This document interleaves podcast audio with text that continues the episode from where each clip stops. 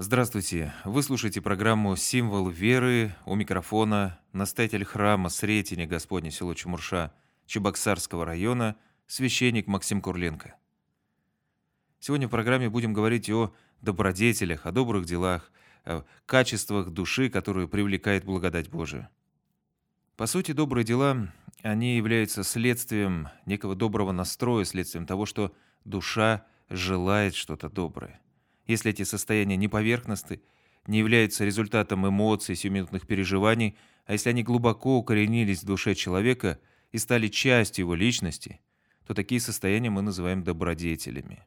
Итак, добродетель – это не разовое делание добра, а навык делать добро и жить по правде Божией. Это такое сформированное качество души.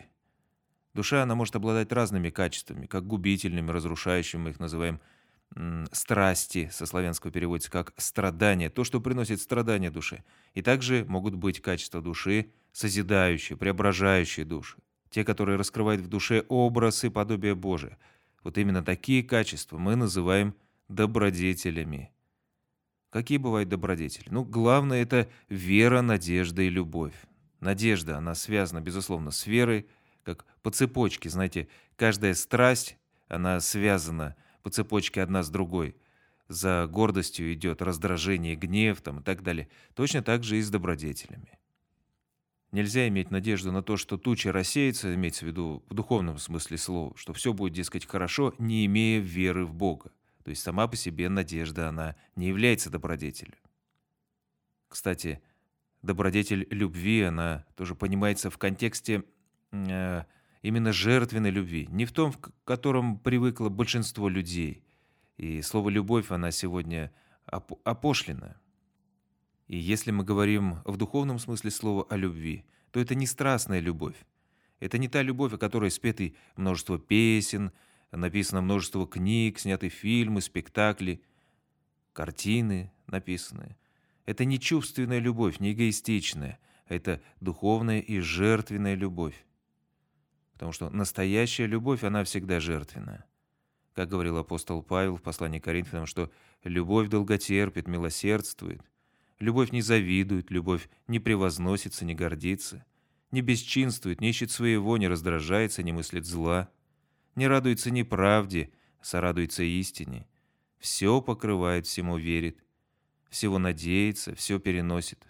Любовь никогда не перестает, хотя и пророчества прекратятся, языки умолкнут, и знание упразднится, писал апостол Павел в первом послании к Коринфянам. И вот обладая такой любовью, человек обладает энергией жизни. Он уподобляется Богу, потому что Бог есть любовь, и по любви сотворил этот мир, по любви дал людям свободу выбора. Настоящая любовь, она не может быть навязана. Итак, главный добродетель – это любовь. Какие еще есть добродетели? Воздержание, кротость, милосердие, молитва. Молитва, кстати, это барометр духовной жизни человека. Это желание обращаться к Богу, постоянная память о Боге и взывание к Нему. Далее, нестяжание, покаяние, послушание, рассуждение, ревность. Тут речь идет именно о ревности к духовной жизни, к борьбе с грехом. Далее, смирение, терпение, трезвение, то есть внимание к делу своего спасения. Именно вот в святоотеческой литературе часто встречается такой термин «трезвение». Он никак не связан с Э, с тем, что человек там отказывается от спиртного. Это умение фокусироваться на духовной жизни, умение отсекать все лишнее. То есть здравое и правильное понимание своего духовного состояния. Потом еще одна добродетель – целомудрие, то есть мудрствовать цельно, видеть цельную картину мира, не сколками, не разорвано. Но еще одна добродетель – святость. Вот полнота такого благодатного божественного присутствия в душе человека. Это святость, когда человек озаряется божественным светом, присутствием Бога в своей жизни. Душа освещается. И те нимбы, которые мы изображаем над святыми, это как раз результат того, что душа восприняла божественный свет. Вот этот вечный, нетварный божественный свет. Добродетели помогают нам приблизиться к Богу, они помогают нам не только стяжать благодать Божию, но удержать ее в душе. подготовить душу, настроить ее, чтобы Бог поселился в ней, чтобы Он пребывал там Духом Своим. И то, что это возможно, об этом говорит не только Священное Писание, но и вся жизнь Церкви, это святые, которые в нашей Церкви, их тысячи и тысячи. Итак, цель жизни христианина – это стяжание благодати Духа Божия, как говорил Серафим Саровский. Не обладая добродетелями, нельзя приобрести духовный опыт присутствия Бога в душе человека. Вообще, даже если человек неверующий, например, обладает добрыми качествами души, такими как воздержанность, нестяжание, милосердие, то это уже делает его жизнь радостной, осмысленной. Но тут есть один важный момент.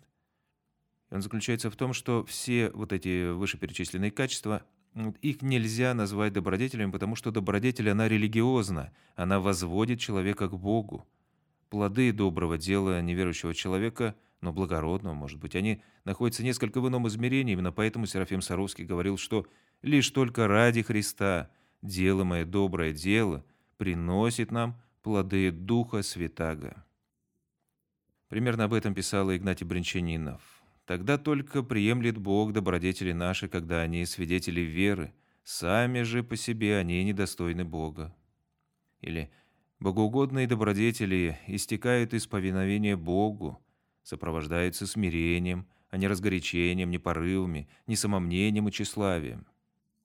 То есть, хорошо ли воздержание в пище? Да, хорошо, но это может быть и диетой, которая с медицинской точки зрения может благотворно действовать на наш организм, а может быть и постом, имеющим в своем основании не просто регламентацию пищи, меру нашей еды, например, а Э, более глубинную религиозную составляющую. Это, мне кажется, очень удачный пример различия доброго дела ради Христа и просто доброго дела. Это диета и пост. Представим себе такой пример. Трое рабочих, они работают на строительстве храма, переносят кирпичи. Каждому задают вопрос, что он делает. Один отвечает, что «я таскаю кирпичи», второй, что зарабатывает деньги, чтобы прокормить семью, а третий говорит, что «строю храм». Вот из этого мы видим, что Исполняется одна и та же работа, но отношение к этой работе, оно различное. В нашей жизни происходит постоянная духовная борьба. Борьба за то, чтобы вырваться из своей самости и раскрыть вот эти духовные крылья, впустить Бога в свою душу. Но мы находимся в таком состоянии, когда есть силы, которые постоянно нас тянут в обратную сторону, вот к этой, к своей самости. И именно поэтому если добродетель она не будет обращена к Богу, в итоге она будет обращена к своему «я», к своей самости. И плодами такой добродетели могут стать не плоды, не дары Духа Божия, а гордость и самомнение.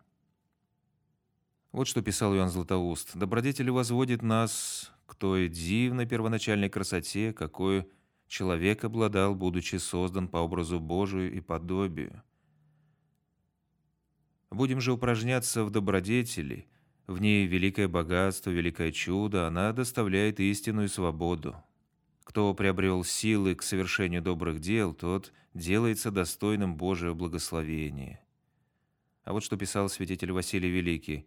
«Всякое время нужно считать удобным к исполнению угодного Богу. Преуспевай в добродетелях, чтобы стать ближе к ангелам». Вот Григорий Палама, душа каждого из нас подобна лампаде. Делание добра елею, любовь фитиль, на котором почивает, как свет благодать Божественного Духа. Когда же недостает елея, то есть доброделания, то любовь иссякает, и свет божественной благодати гаснет, потому что добродетель и любовь, исчезая, уносят с собой благодатные дарования. Когда же Бог отвращает лицо свое, наступает полный мрак – а вот Игнатий Бринчанинов писал о добродетелях. «Одна добродетель, совершаемая искренне, привлекает за собой в душу все добродетели. Стяжи постоянное трезвение, постоянное бодрствование над собой. Без строгой бдительности невозможно преуспеть ни в одной добродетели. Без добродетели и смирения не могут быть истинными и богоугодными все прочие добродетели. Сердце, возделанное скорбями, напоенное уничижением, особенно способна к возвышеннейшей добродетели. Мы живем в мире, где все меньше настоящей бескорыстной добродетели. Люди все куда-то бегут, все ищут выгоду, корысть, думают через приобретение благ стать более счастливыми, но в итоге они все чем-то озабочены, они расстроены, обижены, на кого-то раздражительны, они уставшие.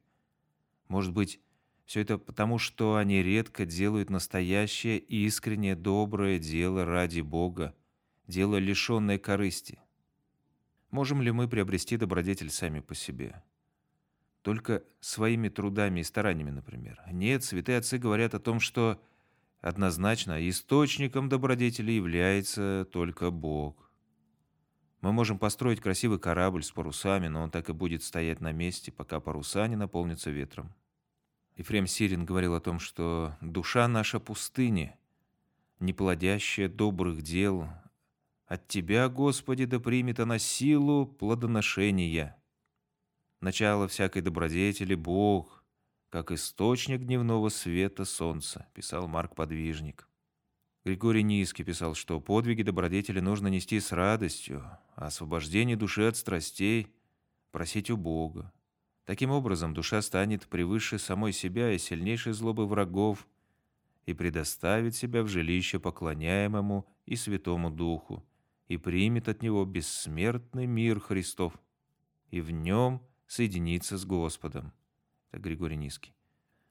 Для добродетели главная Божья помощь, которой удостаивается тот, кто обрел Божию милость. Опять же, Григорий Низкий, Иван Златоуст, например. «Сколько бы ты ни трудился, Сколько бы ни старался, не считай доброго дела своим, потому что если бы ты не получил помощи свыше, все труды твои были бы напрасны.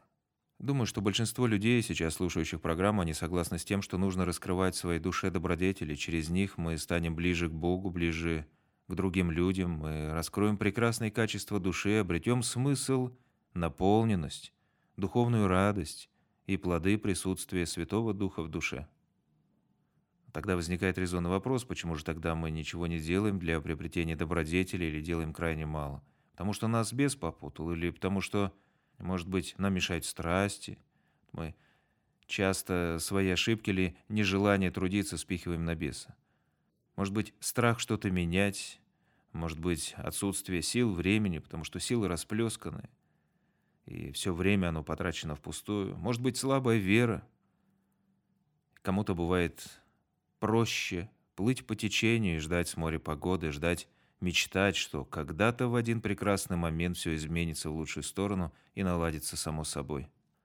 Наверняка многие думали, что между простым человеком, который хочет прийти к Богу, и между святыми какие-то огромные расстояния, что они небожители, что они какие-то другие, что вот они в славе Божией находятся, а кто я, грешник, и поэтому уж лучше не тратить столько усилий, все равно ничего не получится.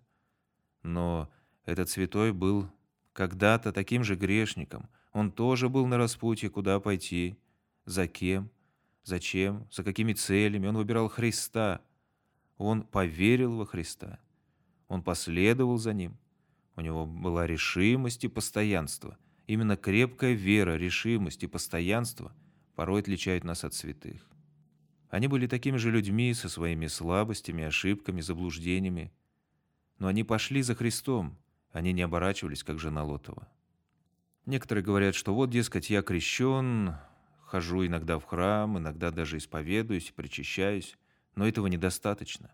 Господь хочет, чтобы мы были Его руками, глазами, сердцем здесь на земле, чтобы мы приносили плод, чтобы мы любили, а настоящая любовь, она всегда действенна. Надо начинать с малого, надо действовать. Какими кирпичиками закладывается здание добродетели? С чего начать? Нужно внимательно посмотреть свою душу, найти в душе предрасположенность какой-нибудь одной добродетели и прилагать усилия для того, чтобы раскрывать именно эту добродетель. Люди все разные, соответственно, у всех разные и духовные способности. Вот высказывание из одного потеряка. Некто из отцов спросил у Аввы Нестория, друга Авва Антония, какое бы доброе дело мне творить? Авва отвечал, не все ли дела равны? Писание говорит, Авраам был странолюбив, и Бог был с ним. Илья любил безмолвие, и Бог был с ним. Давид был кроток, и Бог был с ним. Итак, смотри, чего желает по Богу душа твоя, то и делай, и блюди сердце твое. Без труда не строится здание, будь то строительство дома или созидание в нашей душе добродетели. Нужен, безусловно, правильный настрой, выбор направления движения, но и само движение. Помните, как блудный сын? Он сначала пришел в себя, это покаяние, действие. Пойду к отцу моему, то есть возвращусь в отчий дом. И он не просто сидел и размышлял, э, стенал, раскаивался, а он встал и пошел. То есть действие. Затем на пути обязательно будут разные препятствия, нужна будет решимость, чтобы нам идти к нашей цели. А дьявол, он не будет сидеть сложа руки, не будет смотреть, как кто-то из нас идет по пути спасения души. Конечно, он будет вставлять палки в колеса, но и тут с Божьей помощью можно преодолеть препятствия. Было бы только желание, была бы только вера и решимость. Иногда Бог попускает дьяволу искушать нас, искушать тех, кто совершает дело своего спасения, чтобы запечатлеть наш подвиг, чтобы мы сами сдали экзамен не в мыслях, не в словах, а на деле, проявили верность тому пути к Богу, который мы избрали. Исаак Сирин писал, что перед началом всякого доброго дела приготовься к искушениям, которые постигнут тебя, и не сомневайся в истине. Кто совершает дело, угодное Богу, того непременно постигнет искушение, ибо всякому доброму делу или предшествует, или последует искушение. Да и то, что делается ради Бога, не может быть твердым, если не будет испытано искушением, писал Водорофей. Слово «искушение» переводится со славянского как «испытание», то есть человек должен сдать определенный экзамен, но всегда помнить, что Бог с ним, и Господь, даже проведя его через сложные ситуации, вознаградит его старицей. Вот на этой оптимистической ноте я завершу программу. У микрофона был настоятель храма Сретения Господня село Чемурша Чебоксарского района, священник Максим Курленко. До свидания, до скорых встреч.